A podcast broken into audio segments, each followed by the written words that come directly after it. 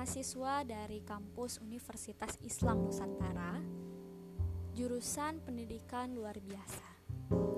Di sini saya akan memberi pengetahuan sedikit kepada teman-teman mengenai e-learning untuk siswa tunarungu dan tunanetra. Saya yakin teman-teman semua pasti mengenal apa itu sistem e-learning saya akan mengangkat dari salah satu definisi e-learning yang cukup dikenal yaitu definisi menurut Darin A. Hartley. Beliau mengemukakan e-learning merupakan sebuah jenis belajar mengajar yang memungkinkan tersampaikannya bahan ajar ke siswa dengan menggunakan media internet, intranet, atau media jaringan tahun 2001. Tentu sistem e-learning ini sangat menguntungkan bagi banyak orang, ya kan? Namun, apakah terbenak dalam jiwa, hati, dan pikiran teman-teman bahwa apakah anak berkebutuhan khusus atau ABK bisa menikmati manfaat dari e-learning tersebut? Jawabannya apa, teman-teman? Ya, bisa. Once again, thank to teknologi yang menyediakan banyak sumber bagi anak berkebutuhan khusus untuk bisa belajar secara online. Sebelum kita memasuki ke sistem e-learning apa yang dibutuhkan bagi anak-anak ABK, kita juga harus mengetahui apa itu anak ABK. ABK itu adalah anak dengan karakteristik khusus yang berbeda dengan anak pada umumnya yang termasuk dalam golongan ABK ini antara lain anak tunagrahita, anak tunanetra, anak tunarungu, anak tunadaksa, anak tunalaras, bahkan ada anak yang mengalami kesulitan belajar itu termasuk ke dalam anak ABK. Juga anak yang mengalami gangguan perilaku atau yang biasa dikenal atau disebut yang tidak asing dengan kata autis, ADHD, hiperaktif. Nah, karena keluar biasaan mereka, tentu ABK ini membutuhkan perangkat elektronik learning yang berbeda dari anak yang normal pastinya. Tentunya, perangkat belajar ini harus dilengkapi dengan software untuk mengakomodasi karakteristik, hambatan mereka, juga potensi mereka. Namun, di sini saya akan menekankan atau memasuki lebih dalam mengenai sistem e-learning apa yang bisa e, diterima oleh anak-anak siswa tunarungu dan siswa tunanetra. Kita akan masuk ke siswa tunarungu atau anak tunarungu ya teman. Apa itu anak tunarungu? Sebenarnya saya ini selalu meyakini sudah tidak bisa mendengar suara sama sekali karena anatomi telinga atau koklea di telinga di bagian tengahnya itu sudah rusak. Namun, definisi lain mengatakan bahwa anak tunarungu juga adalah anak-anak yang masih bisa mendengar suara walaupun hanya suara yang sangat keras saja. Disebut dengan anak yang memiliki gangguan pendengaran. Seperti misalnya ada seorang anak yang hanya mampu mendengar pada frekuensi 95 desibel, di mana komunikasi normal ini terjadi pada frekuensi 25 sampai 30 desibel. Itu artinya anak ini dikategorikan pada anak dengan gangguan pendengaran yang sangat berat. Nah, in fact, ada empat tingkatan pada gangguan pendengaran yang pertama, adanya gangguan pendengaran ringan, yaitu terdapat di frekuensi 26 sampai 41 desibel. Penderita ini tidak bisa mendengar suara yang lembut dan ia kesulitan mengerti apa yang diucapkan lawan bicara di area yang sangat ramai. Yang kedua, gangguan pendengaran yang sedang. Ini ada di frekuensi 41 sampai 70 desibel. Penderita atau bisa mendengar suara yang lembut agak keras. Ia sangat kesulitan menangkap pembicaraan di area yang ramai juga. Kemudian yang ketiga adanya gangguan pendengaran yang berat, teman, yaitu pada frekuensi 71 sampai 90 desibel. Nah, di sini lawan bicara harus berbicara dengan suara yang sangat keras atau hampir berteriak agar penderita atau anak tunarungu ini dapat mendengarnya. Nah, tingkatan yang keempat yaitu gangguan pendengaran yang sangat berat, yaitu pada frekuensi lebih dari 91 desibel. Penderita ini sebenarnya masih dapat mendengar suara, namun suara tersebut harus sama kerasnya dengan suara truk, suara pesawat, dan mesin bor. Terbayangkan teman, betapa kerasnya suara-suara truk, pesawat, dan mesin bor itu yang pasti oleh orang normal jika terdengar pasti kita merasakan sakit atau bising ya.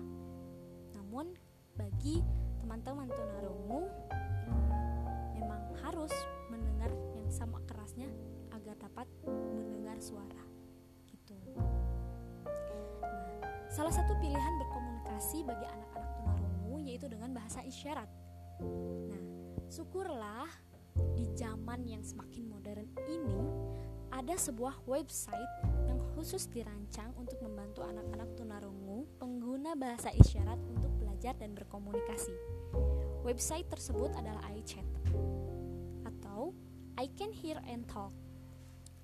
Website ini digagas oleh Telkom Indonesia yang bekerja sama dengan FNKTRI, Yayasan Akrab, UPI, SLB Santirama, Yayasan Sehijrah, dan Kementerian Sosial. Program-program dalam iChat ini dilengkapi dengan lima fitur belajar, yaitu ada kamus abjad jari, isyarat bilangan, tematik, dan susun kalimat. Semua fitur itu menyediakan tutorial bagi anak tunarungu untuk mempelajari bahasa isyarat dengan mudah.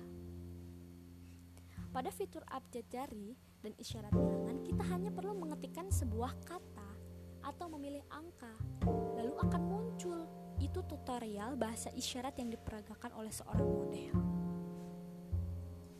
Nah, selanjutnya selain menyediakan fitur untuk mempelajari bahasa isyarat per huruf dan angka, iChat juga menyediakan sarana untuk berlatih bahasa isyarat untuk kelompok kata-kata dalam fitur tematik. Terdapat beberapa kelompok kata dalam fitur tematik ini, yaitu adanya anggota keluarga atau perkenalan sesama anggota keluarga, mengenali benda-benda di sekitar kita, mengenali bagian-bagian tubuh kita, mengenali kesehatan dan perlengkapan diri kita, mengenali apa saja aktivitas-aktivitas manusia, jenis pekerjaan, hari besar dan hari libur itu seperti apa, makanan empat sehat lima sempurna itu apa saja, menghargai waktu dan juga uang. Paham tentang padanan kata dan lawan kata. Masing-masing kategori dilengkapi dengan video bahasa isyarat, video pengucapan, dan contoh kalimatnya. Fitur selanjutnya adalah susun kalimat. Ada tiga pilihan dalam fitur ini, yaitu kalimat pilih gambar, kalimat berstruktur, dan kalimat bebas. IChat juga menawarkan fitur latihan dan game. Ada 8 permainan edukatif sehingga proses belajar pun tidak menjadi boring ya teman. Menurut saya ini ya, situs iChat ini sangat bermanfaat nih. Um, tidak hanya untuk murid sih, tapi juga untuk guru sekolah luar biasa atau SLB. Karena guru SLB ini bisa memanfaatkan situs iChat ini sebagai bahan pengajarannya nanti di sekolah gitu. Mudah dimengerti ya teman. Uh, pembelajaran e-learning yang bisa dipelajari oleh teman-teman tunarungu. Namun yang pastinya karena kita berada di kondisi pandemi haruslah ada penanganan khusus juga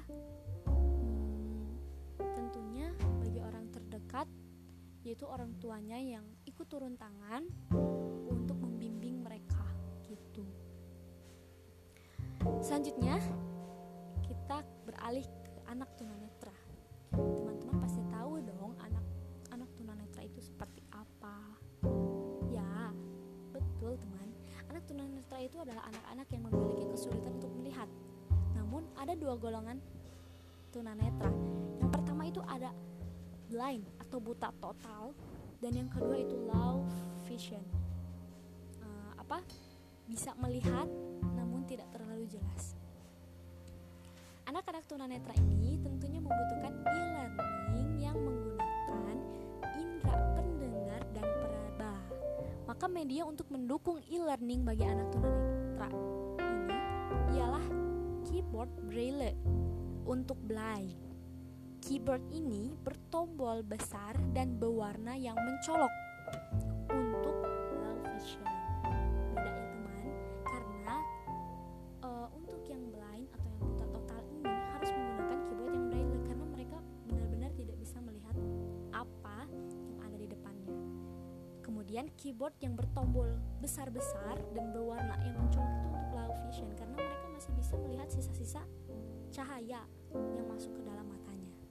juga perangkat screen reader seperti Thunder dan Natural Reader yang dapat menyuarakan teks pada halaman website, Microsoft Word, PDF, dan email.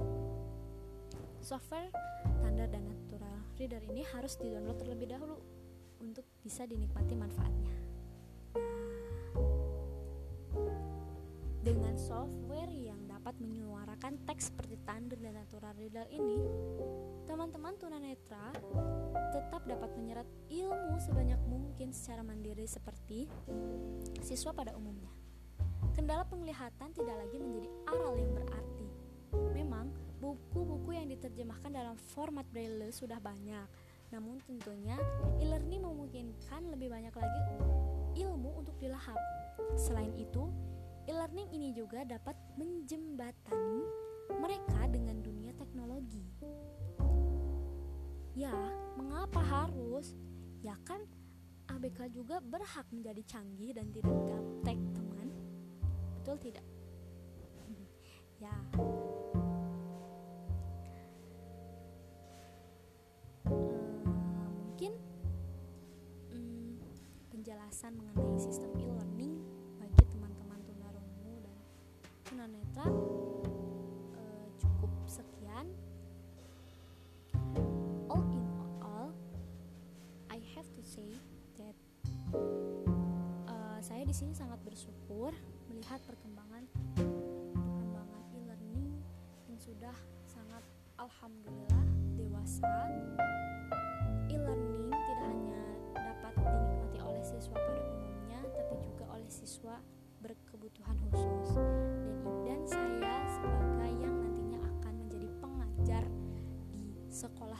biasa sangat membutuhkan teknologi-teknologi e-learning seperti ini yang pastinya di kemudian hari di kemudian tahun pasti akan adanya pengupgradean uh, sistem-sistem e-learning yang yang pastinya akan lebih canggih lagi.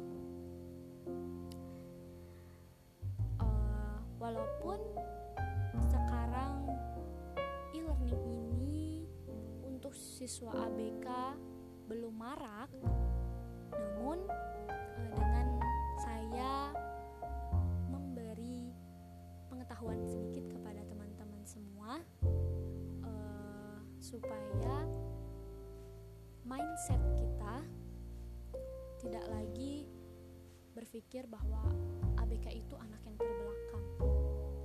Juga sebenarnya bisa ABK juga tidak gaptek dengan adanya sistem e-learning ini. Saya sangat berterima kasih kepada teman-teman yang sudah membuat sistem e-learning yang dengan susah payahnya menyeimbangkan antara hambatan dan potensi bagi anak-anak ABK yang memang susah luar biasa.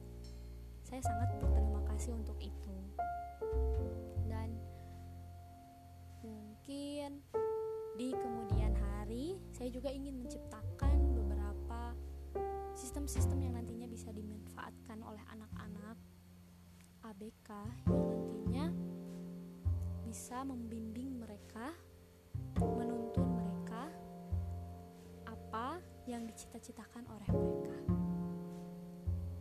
Mungkin sekian dari saya. Sampai bertemu kembali. Salam sejahtera.